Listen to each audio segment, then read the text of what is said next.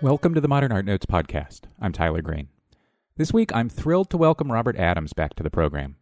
His latest series, Around the House, goes on view at San Francisco's Frankel Gallery today and will be on view through April 23rd. His latest book, also titled Around the House, is available through both Frankel and Amazon. Adams is among America's greatest examiners of the West.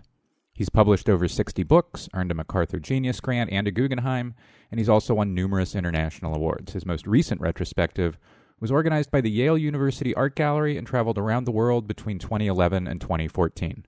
This is Adams' second visit to the Man podcast. He was previously a guest in 2012. We'll have a link to that program and images of all the pictures we discuss on manpodcast.com. One quick note before we start. I'm pretty lousy at telling new listeners how to find the show, so here we go. We're available via iTunes, SoundCloud, and Stitcher, as well as via RSS. If you enjoy the program, please consider giving us a 5-star rating on one of those services, as the more and better ratings we get, the easier it is for art lovers who are new to podcasts to find the program. Thanks. Robert Adams, after the break.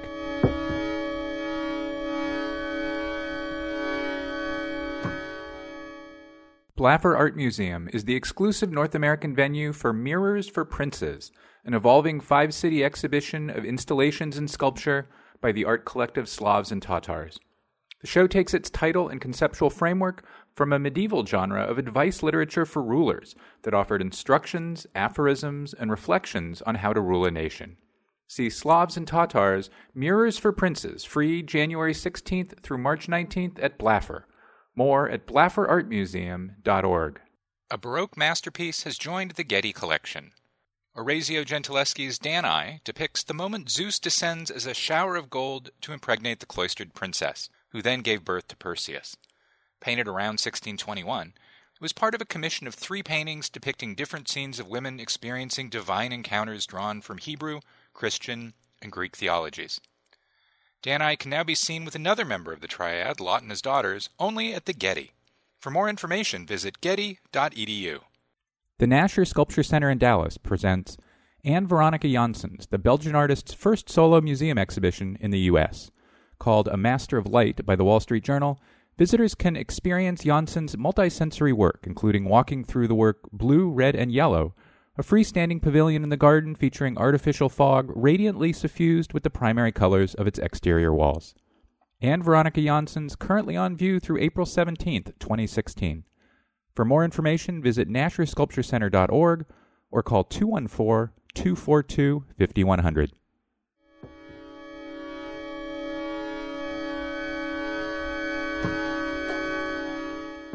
And we're back. Robert Adams, welcome back to the Modern Art Notes podcast. Thank you.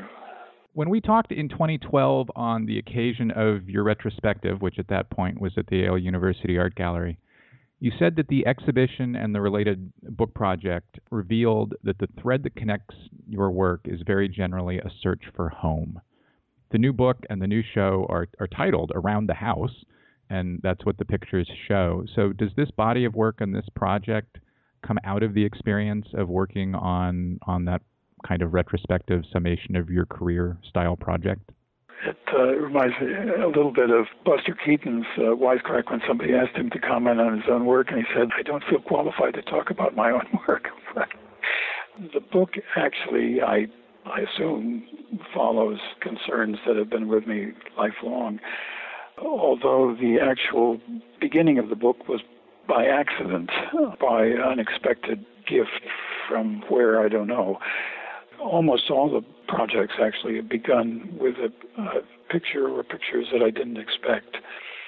And in this case, my wife and I were having supper at the end of June, a couple of years ago, 3 years ago, at our kitchen table, and which is next to a window looking out northward toward the Columbia River. And as we had supper, we could see a sky taking shape that neither of us had ever seen before. It just became more and more remarkable. And after about 20 minutes, I couldn't stand it any longer, and I set down my fork and went in the other room and grabbed a Nikon and went out on the back porch. And it worked for about an hour and a half, photographing the clouds. And oddly, about 4 days later, exactly the same kind of sky appeared. I had never seen it before. I haven't seen it since. And I got the film developed and made some prints, and I thought, you know, that's so remarkable that this gift was there right where we lived. I don't, because of some health limitations, I don't travel much, even here locally. But suddenly it seemed to me that there probably were other things to discover right here at home. It's the more odd because although Stieglitz was an early inspiration for me and remains so, I love his work, it's always seemed to me that the weakest project that he pursued were the pictures of clouds by themselves. And so for many years I've pledged publicly and privately to anybody who would listen that I did not want to take pictures of clouds. But it's a good reminder because, of course, as I say, you get surprised, and oftentimes those are the useful surprises. Those pictures were the beginning of this little book, Around the House, the picture of clouds, which are toward the end of the book. Yeah, and in fact, there are kind of clouds throughout the book. I don't know if they were all taken on the same day, but... Not entirely, no. It encouraged me to broaden my perspective a little bit and not go by the rules that I had set up. So you've spoken in the past of your photographic series often having a gift photograph, a photograph that kind of instigated the series or that taught you that a certain body of work could be or should be a series. So those cloud pictures are the gift photos? They really are. Yeah. Yeah. As I say, I think I'm even in print saying that I thought taking pictures of clouds was a waste of time. All I can say is that these were irresistible and, at least in a few cases, seemed worth including in a project. So the series includes pictures of the inside of your house, the outside of your house, your garden, your woodworking shop, your darkroom, some still lifes. We'll have some images of some of the works we'll discuss on manpodcast.com.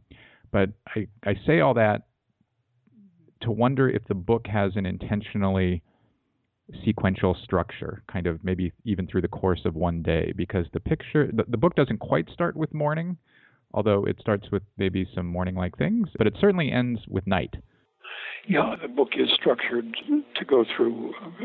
It actually, as I've indicated, isn't all taken in one day, but it is taken pretty much in one season, and it begins, most of the pictures at the beginning of the book are actually early in the morning. And then, as you say, it ends at night and then begins again at the very end. You get some morning pictures again. So very often the other books that I've done are sequenced either in terms of time of day or season, and the same is true here. Any particular reason you wanted to do this book that way? I mean, the book is about nature in a way, and one of the great coherencies of nature is the cycle of days.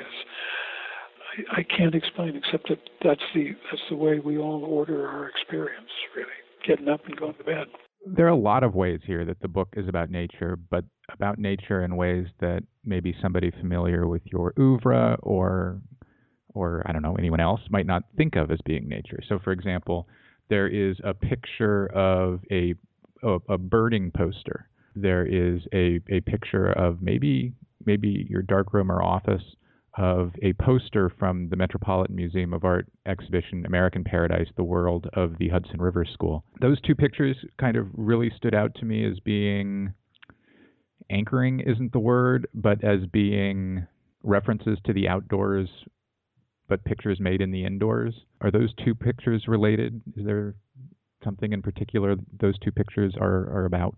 The pictures, I think one of the pictures you're referring to is a picture actually of a door that leads to our basement, but it's covered with small pictures that relate to living beings, whether they're 4-footed or 2-footed or have wings.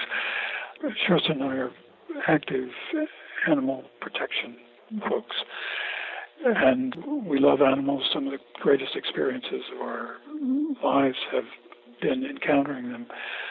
So it's very much a part of our day to think about animals. The other poster you talk about is very important to me, and I think just overwhelming in its power. It's a poster from a show, I think, back in the 1980s, maybe, at the Met. And the picture is by Worthington Whitridge in Colorado, in a place that was no more than 15 miles or so from where we lived, and could, for all the world, have been a mile away from where we lived, in a great cottonwood grove along a stream that comes out of the mountains. Whitridge got the light of Colorado exactly right. Nobody has done it better. So American Paradise, for me, he really nailed it on that. So that's been above my, that table that poster is above is my packing table and dry mounting table and so on. So that's a scene that I enjoy thinking about whenever I work. I'm glad you brought up light. The first time we talked in 2012, one of the great things about that conversation to me is the way in which you talked about light and the difference between Oregon light and Colorado light and how you work with light. Much of this book, although not all of it, but much of this book is shot indoors. How is shooting inside, and maybe especially in your own home, different than shooting outside? Slower in some ways. It's more peaceful. You don't have to think about having to possibly talk to anybody who comes by. But the best shooting inside is using natural light that comes in from outside. So the pictures of, as you know, there are two or three pictures in the book of nasturtiums, which every year, up until this past year anyway, my wife has arranged in an alto vase. Those become just lovely as the light comes in. Our living room has light coming in from the south, and then we have windows looking out to the north. So we have light that comes through the room, and as it strikes objects in the room, it brings them alive. One of the great problems in living in the Northwest, frankly, is if you were raised in the Southwest, is to accustom yourself to working with I don't know what to call it, less light, perhaps. Certainly, half the year is gray here, but light is still important. I often remark in some frustration that the light here is a little bit as though somebody's fooling with a rheostat all the time. It just goes gradually up and down instead of feeling electricity sort of arcing across the sky. You have this numberless shades of marine light here on the coast. So it's a different kind of thing to work with, and has its own pleasures. And occasionally, I have to admit, it also leaves me deeply homesick for the Southwest. It's interesting you mentioned those nasturtiums. The picture we were talking about a moment ago of the Hudson River School Metropolitan exhibition poster is right before three photographs of nasturtiums in that alto vase. And the nasturtium pictures are really gripping. I mean, you can only do so much to compose what nasturtiums want to do on their own. But the geometry and everything else about those pictures is really captivating. So I guess the obvious question is, why did you want to photograph nasturtiums in an alto vase? It's hard to answer, but if the two most unarguable facts of life are suffering and beauty, a house, I think, should be designed to and maintained and developed to mitigate the one and to reinforce the other. It should be protective, it should be beautiful, and provide places for the contemplation of beautiful objects and encourage contact with whatever beauty is comforting in the surrounding landscape. Nasturtiums, we have a bed of them right outside the front door. And until this year, when we unfortunately have been visited by a young doe every day, and she loves nasturtiums, so she's absolutely cleaned us out. But the nasturtiums outside and inside are sometimes one of the main defenses against learning the latest from Donald Trump or what other offense the world has to offer. So there are a number of pictures of nasturtiums in the project. There are also a lot of pictures of your wood carving, work that you have maybe most often referred to as, quote, just fooling around. But it makes me, your woodworking and the picture of your woodworking shop feature prominently enough in this series of pictures that it seems to suggest that they're more than just fooling around. Why was it important to photograph not just that work in situ in your house, but the space in which you make it? I love both photography and working with wood and the sort of the principle upon which this little book is built is that it's places, objects, activities that I love, and so they qualified. Woodworking, in many respects, I am just fooling around, but you're right, it's very satisfying in certain ways, and you'll see all through the house if you visit what we laughingly refer to as the three B's, boats, books, and birds, all three of which are carved. All three of which are in the book, I might add. Oh, gosh, I'd forgotten about yeah, I suppose that's true. Woodworking is fun too, because unlike photography, it's slower and in a sense more pleasurably physical. I don't use electric tools, just some old hand tools, a couple of which belong to my grandfather and then to my father. And there's a wonderful calm at the workbench. It even smells good, unlike stop bath and hypo. It's a healing place and a healing activity for me. And obviously the subjects, boats, books, and birds, are ones that I love and love to look at, watch, and celebrate to whatever level extent my skills allow. One of the great moments in a picture in the book is the carving of a bird that sits on top of the clamp in your woodworking studio on the bench. Do you know the one I'm talking about? Yeah, I do. And as I say, throughout the house you'll find birds insofar as I'm able to bring them off. I have to admit, the last couple of years I've done less of it because of failing vision. I lost vision, in most of it in one eye, and the loss of a sense of depth is really in the way for doing close work. But as I say, it's been a continuing part of the enjoyment of life. Does that loss of vision affect you as a photographer? Mercifully, it has not in terms of, well, I say mercifully because the eye that no longer has a center to it, the vision part, is gone in the center. That's my left eye, and so I photograph using my right eye. It has made darkroom work slower. I think part of it's just age, seeing the illuminated dials on the timers, for example, and similar low-light activities is harder as you get old. But I'm still doing it, and probably you'll have to wrest the whole thing away from me before it's up. So continuing with some of the things that recur in this body of work, there are a number of still lifes. There's a picture, say, of tomatoes on a tabletop with a very traditional linen, striped bordered linen, I don't know, on the tabletop. And there's a really terrific still life of a half of a mantelpiece with a beautiful branch from something that might have washed up on the beach down below your house, a carved bird, and what I'm going to guess, and will probably embarrass myself by so doing, is hydrangeas in an alto vase? Pretty close. Yeah. Pretty close. Thank you. That was very kind of you.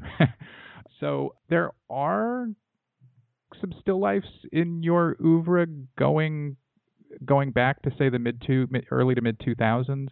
Do you think of these as being still lifes that you've composed, or are they more things you've noticed and captured? Insofar as the things, for example, on the mantel above our fireplace, I didn't compose them for the photograph, but I'm careful about what goes where. The house is very, very small. It's less than 1,000 square feet. But the one room that keeps us focused and happiest is the living room. And we try to keep things, I don't know how to say it, just set in the right place.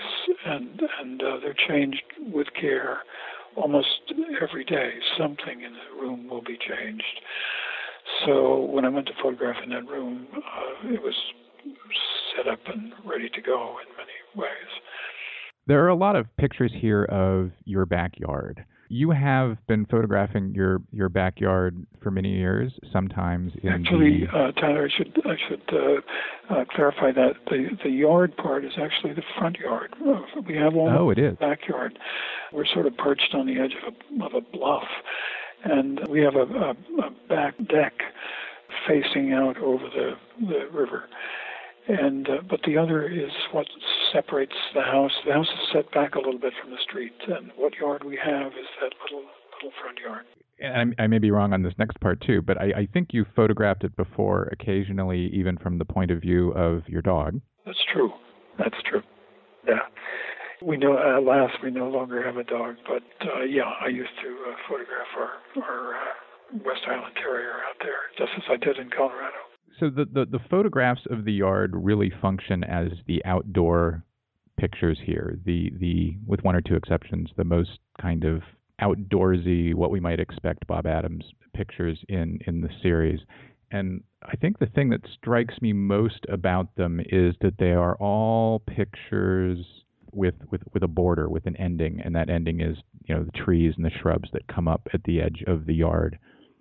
Was the way that space was defined by shrubs and trees around the edges of the property, if you will, interesting or important? It's interesting and important as an aspect of the way we live, and I suppose the pictures reflect that. As I mentioned earlier, it seems to me that the reason houses are important, or even apartments, is their sense of sanctuary, and sometimes that's achieved by a sense of enclosure.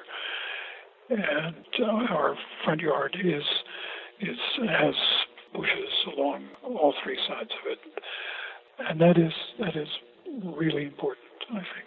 So I think that's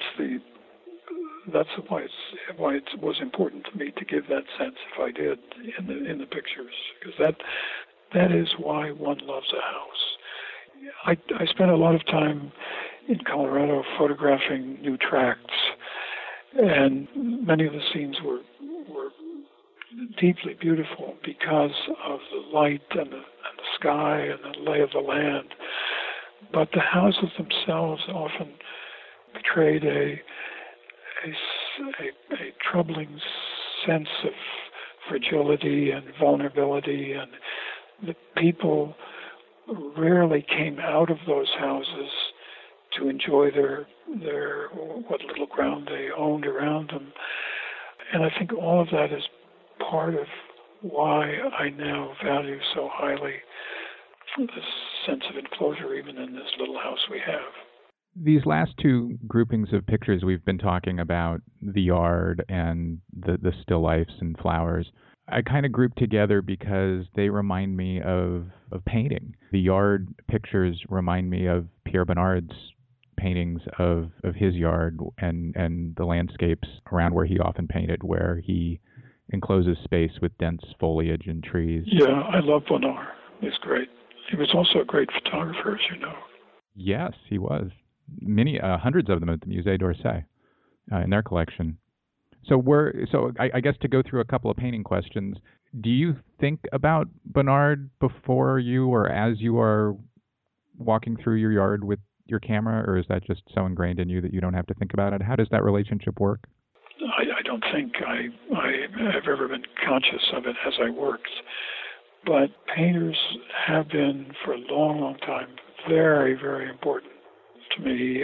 And I my heroes are the heroes that many of us share. Piero, Rembrandt, Goya, Cezanne, Winslow Homer, Matisse, Birchfield, Hopper. I think if anybody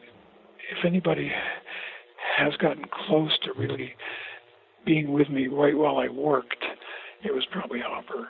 You mean in this series or in general? In general.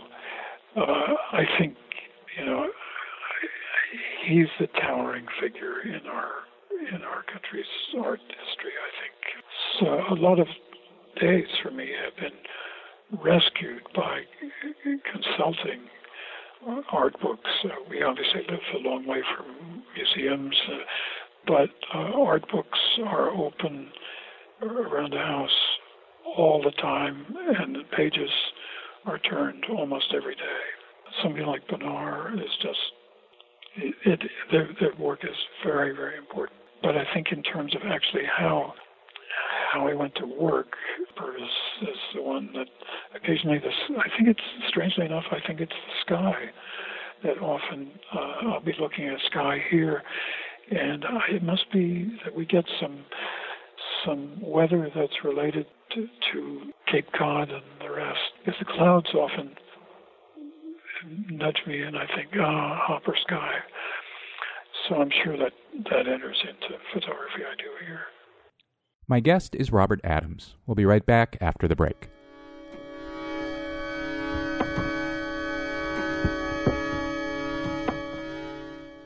The Museum of Fine Arts Houston presents Sculpted in Steel, a luxurious display of innovative, machine-inspired Art Deco style.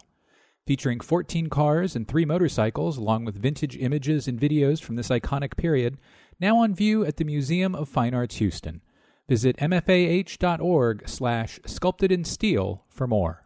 The Hammer Museum in Los Angeles presents Leap Before You Look, Black Mountain College, the first comprehensive museum exhibition in the United States to examine the renowned experimental college. Leap Before You Look features more than 200 objects and 90 artists, including Annie and Joseph Albers, John Cage, Merce Cunningham, Ruth Asawa, Robert Rauschenberg, Elaine and Willem de Kooning, Susan Weil, and Cy Twombly. Delve into the history and influence of Black Mountain College with in-gallery performances and more than 24 public programs, all free and open to the public.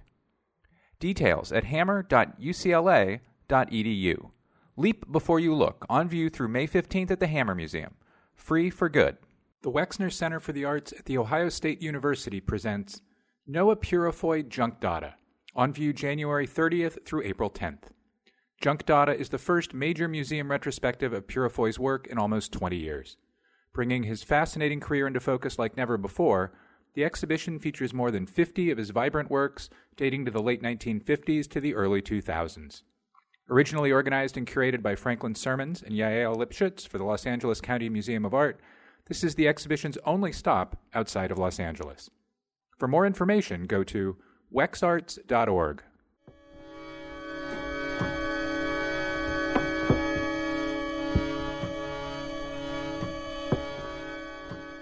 And now back to my conversation with Robert Adams. Your generation of photographers is the American generation of photographers that has most intensely engaged with painting and painters. Maybe the most prominent example thereof is the late, great Lewis Baltz, many of whose early series were about taking paintings and riffing on individual paintings. You don't come from an art school background. You were an English professor. Have you ever been aware of being, I don't know, unusually free to engage that other medium? That there weren't rules you had to follow, that you could do that? I think I knew Lewis a little bit, and I owe him my opportunity to work. Really, he was the one who arranged for the first 3 photographs of mine ever to go on a gallery wall. Where was that? That was at a place called the Jack Glenn Gallery down in Newport in California. And it was a rather brief opportunity. Within about 3 months, I got a notice that I think it was not more than 3 months, that the prints were up for auction and that the gallery had closed, and the California law, as it was then written, meant that if you had stuff on consignment, it all went to pay out of bankruptcy.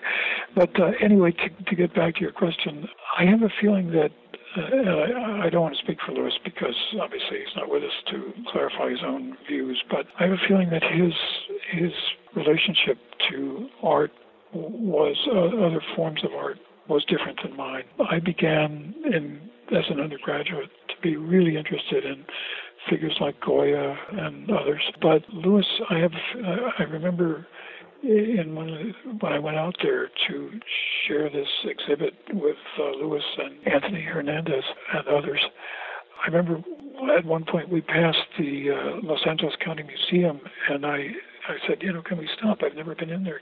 I'd like to see what that is. And Lewis said something to the effect that it was fine, they would stop and I could go in, but he didn't want to go in because he didn't much like museums. I have a feeling, and I never talked it through with Lewis, but I have a feeling that his interest in art of previous epochs was not nearly as strong as his interest in what was going on in the so-called art world right around him. And I don't know, as I say, my own, to be honest about this, my own, how should I put this? I feel quite ill at ease with what I see going on in the art world around me. Not much in art forum lifts the spirit for me. And really great figures like Jasper Johns, for example, and others that have followed in his steps seem to me to have asked too little of themselves in terms of substance and scope. And people like that are certainly not embarrassing in the same way that Jeff Koons and Damien Hirst are. But the art world as it's currently before us, it seems to me to be mostly the other side of capitalism as a religion, namely a mixture of presumption and vulgarity and cruelty and vacuity. So art as a long-term thing is very, very important to me, but I'm not convinced that it's always a profitable area of focus. And right now seems to me to be an era that's troubling. What you just said is exactly why I chose to spend years writing about the 19th century. I can believe it. I can believe it. And I should also add to that there very definitely are people now who are doing important work. For example, there's a young man who introduced himself here not too long ago by the name of Brian Schutmat, who has published a compelling elegy for the American West entitled Graze the Mountain Sands. And there's, I think, also there are many, but I'm just giving you an example or two. Mitch Epstein, for example, recently published an extraordinary book of pictures of trees in New York City. He came onto the show to talk about that. We'll have a link to it. It's just, it's a major achievement. So it isn't as though we're living in a place or in an age that doesn't have things worthy of finding and negotiating your life by, but they're a minority and they're having to work super hard to survive. I'd like to ask one more question about the yard pictures before moving on from them. One of the things I noticed about them is that they seem to be really free of scale. It's often hard to tell if you're showing us something intimate or something much larger, and there's kind of a temptation for me to read into that a certain Emersonian delight in nature and delight in the thing, whether it's large or small. Was scale important to you in those pictures, or playing with scale important to you in those pictures? I don't think I thought of it in quite that way. I agree with a lot of Emerson, but I have to admit that I haven't read him in a long time. His friend and neighbor is the person I often hear and read. But yes, it does seem to me that some of the same reconciling truths are visible both at small scale and large scale. There's a little stone that I keep on my desk that is as mysterious as the clouds are. So yeah, I certainly agree with what you're saying. To move on to another recurring subject, if you will, in the book, there are a lot of pictures of your darkroom. And that got me thinking, painters have been painting their studios for, hundreds of years. But photographers don't make a lot of pictures of their darkrooms. So why did you? Well, it's interesting. The original edit of the book was included one, as I say, because it's a place that I'm happy in, I enjoy, and have for now for nearly 50 years. So it fit the requirements of the book. But when he saw it, my longtime friend and gallerist, Jeff Frankel, suggested, he said, why don't you include a couple more? And so I went back and worked some more, and so there are a total of three now. Three plus one of a file cabinet, a steel cabinet of pictures. That's true. There is one of flat files. That actually is up in the living room. Not quite your dark room, but sort of related-ish. Yeah. No, it's for better or worse. Perfection is throughout the house, and really, we Sherson and I try to take every once in a while a rest, but many months go by that are pretty much 7 day a week. Focus on the profession. So that makes it sound like you only included the darkroom pictures because they were around the house, so to speak, but still you took them. Was there something you wanted us to see or think about or recognize or? Yeah, I think I've had a couple of friends who have responded by saying, oh, your darkroom is cleaner than ours. So, it's really clean. I don't know if that's true or not, but it is kept simple. And on the walls are some things that, because you spend a lot of time standing, doing rather monotonous things, I find that it helps to have important things on the wall, even in the darkroom when you turn the light on. So there's an announcement on the wall, for example, from that first show at the Jack Glenn Gallery in California. There are pictures photographed on the wall taken by a friend who was at that time photographing in Alaska, but he came down to Colorado and took a picture south of Rocky Flats, Colorado, where I'd been photographing. And he sent me a colored photograph, which I very much enjoy and treasure, of that same place, basically, where I'd worked, but he did it differently. So I guess I just wanted to say that this is a room that's related to everything else in the house, really. You know, I noticed in my notes, I had some more notes about clouds. We talked about them earlier, and you mentioned not wanting to do a Stieglitzian or Constable-like, I guess, picture of just clouds. There are, however, cloudscapes in many of your books, Perfect Times, Perfect Places from 88, To Make It Home, Photographs of the American West from the next year, Time Passes a couple of years after that. And so those are pictures in which there is a horizon line and we see both the land and the clouds. The sky's there too, but there are pictures of land and clouds mostly.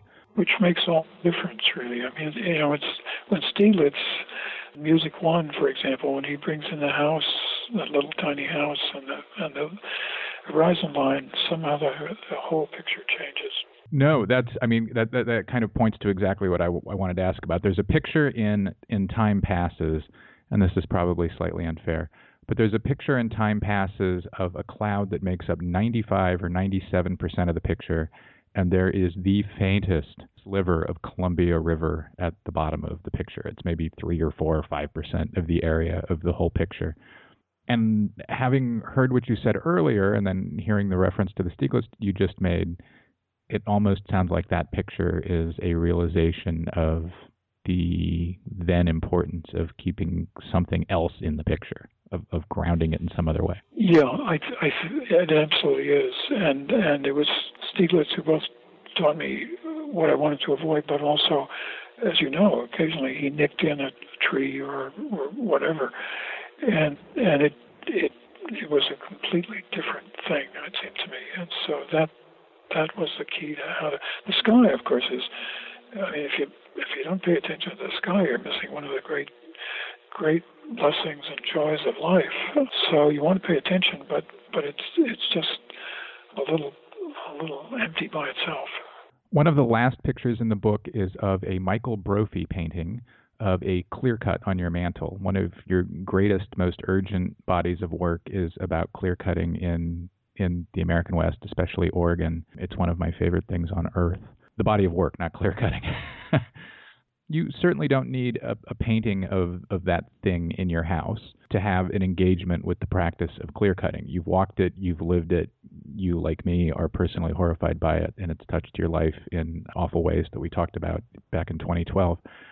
This is all a long, probably over dramatic way of asking why is that painting on your mantelpiece, and why photograph it and include it in the book?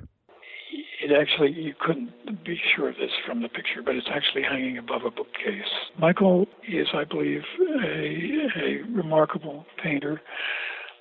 He's committed his life to this place and the medium, and it's impossible ever to say why a picture is important to one, really, but he opens my eyes again and again, both to what is wrong and to what is beyond damage. And I love a lot about that picture, the power of this ruined stump, the misty light far back at the edge of the clear cut, which is absolutely accurate to standing at such a place. You're right, of course, I photographed places like that. I did it for several years. But there are many, many truths to find and to re-find, and he helps me do that. I guess I also have to admit that it's also encouraging to be reminded that one is not alone in finding significance in places like that. Photography is fundamentally a pretty isolating activity, as painting is, I think, for many. So it helps to be...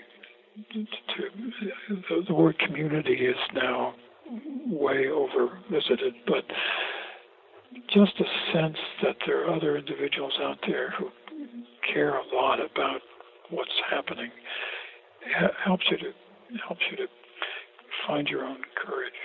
It's a picture that, for me, and this is probably only for me, is related to the picture in the book of the cargo ships on the other side of a porch or a wooden fence.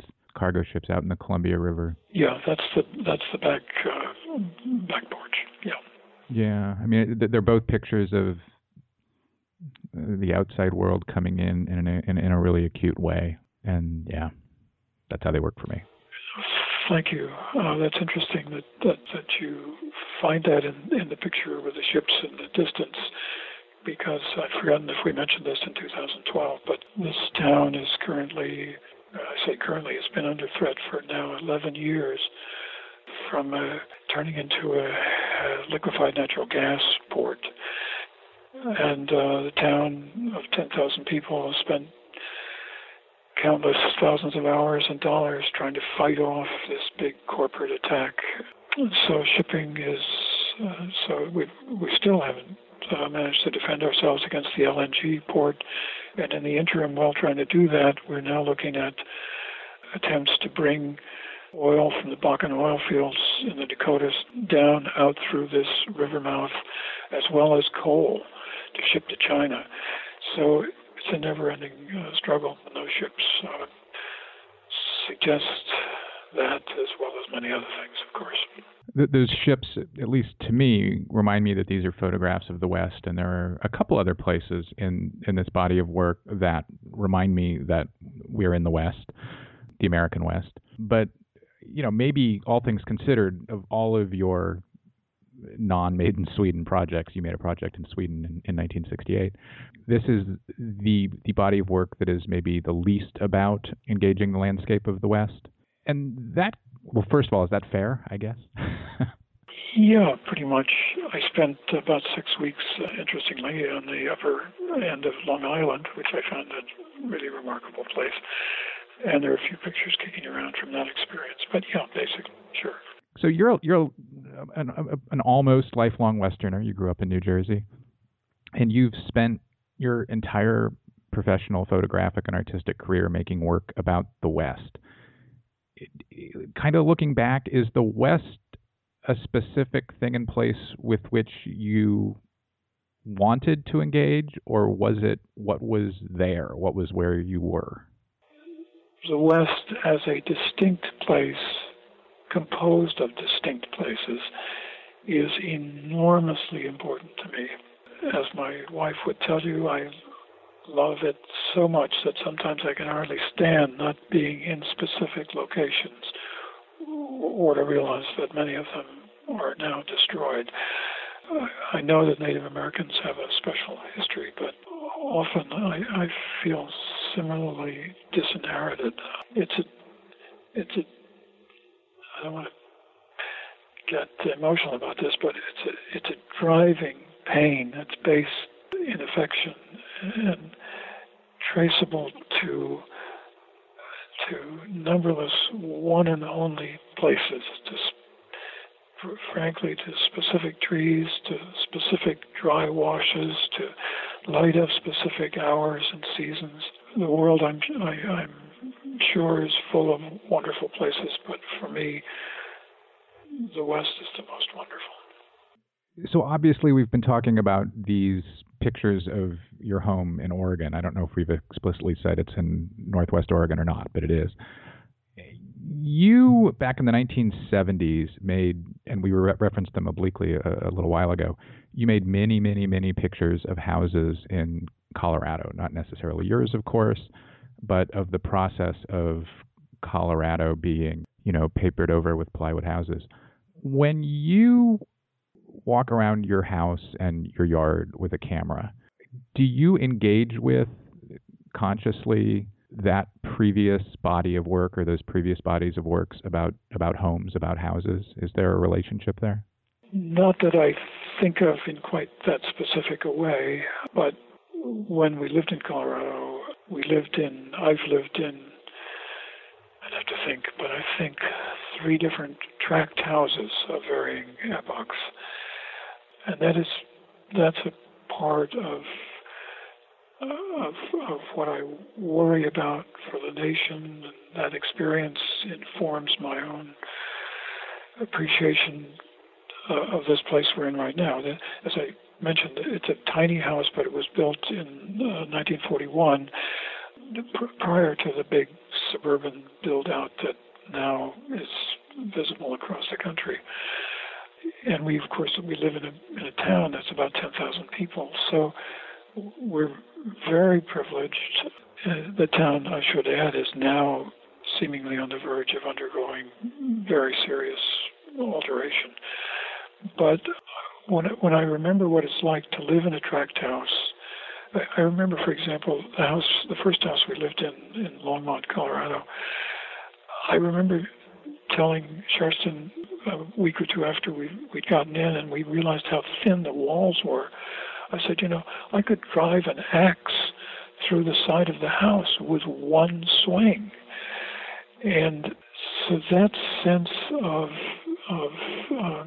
exposure and exploitation, being exploited by developers and the inhumane nature of the whole arrangement of it, of the laying out of the town even, those feelings are, I'm sure, what led us to move here 20 years ago to a town that, at least for the past couple of decades, has remained small.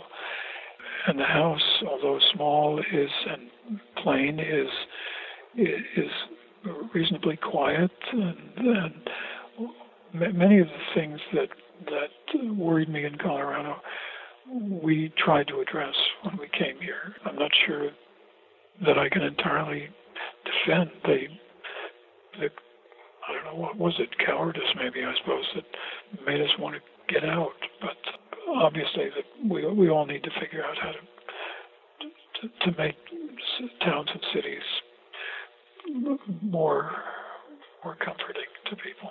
Just to kind of tie that up, the house you live in now is not a tract era house. It is a pre-tract era house. It was built, I think, in 1941. Yeah. So you avoided that whole period form thing altogether.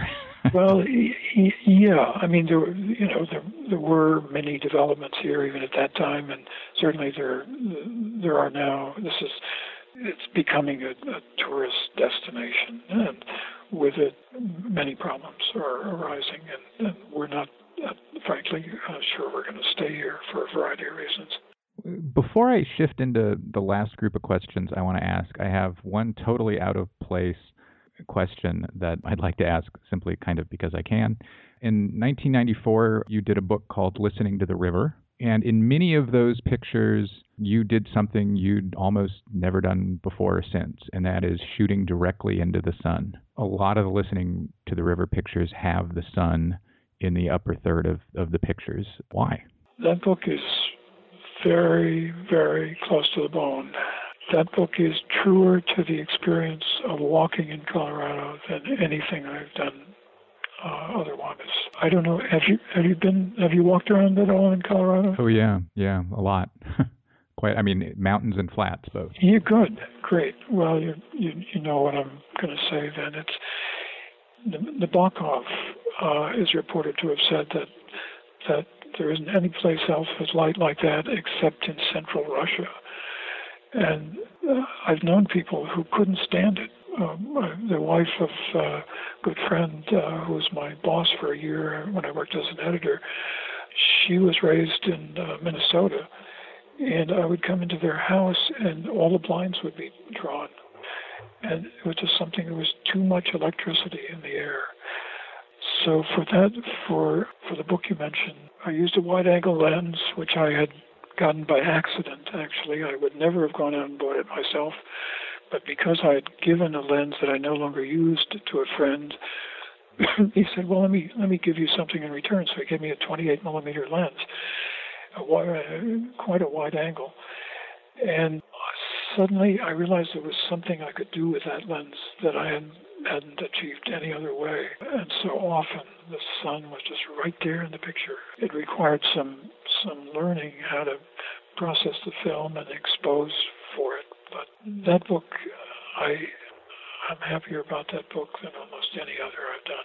I don't mean to suggest this is what you were doing with the book, but one of the things about that book and that project that is important, amazing, valuable, I don't know what the word is to me, is that, you know, American photographers of landscape have typically not shot into the sun at first in the 1850s and 60s for obvious reasons.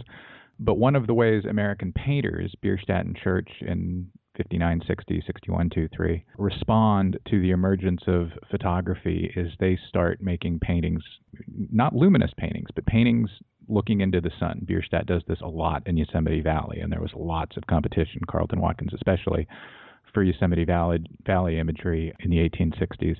And that body of work of yours, the Listening to the River book, seems to me to really kind of reclaim a thing, or to claim a thing for photography, to say we can do that too and connote a particular actual physical experience by doing it rather than just doing it because the photographers in the 1860s couldn't. I think of that body of work every time I'm at the Yale University Art Gallery, and when you walk into their new American galleries, the first painting you see is a Bierstadt of Yosemite Valley, where I think it's an 1863 painting. I could be wrong on that, where Bierstadt paints the sun. And so as you approach those Yale American galleries, there's a Bierstadt sun just booming out at you. Gosh, how interesting.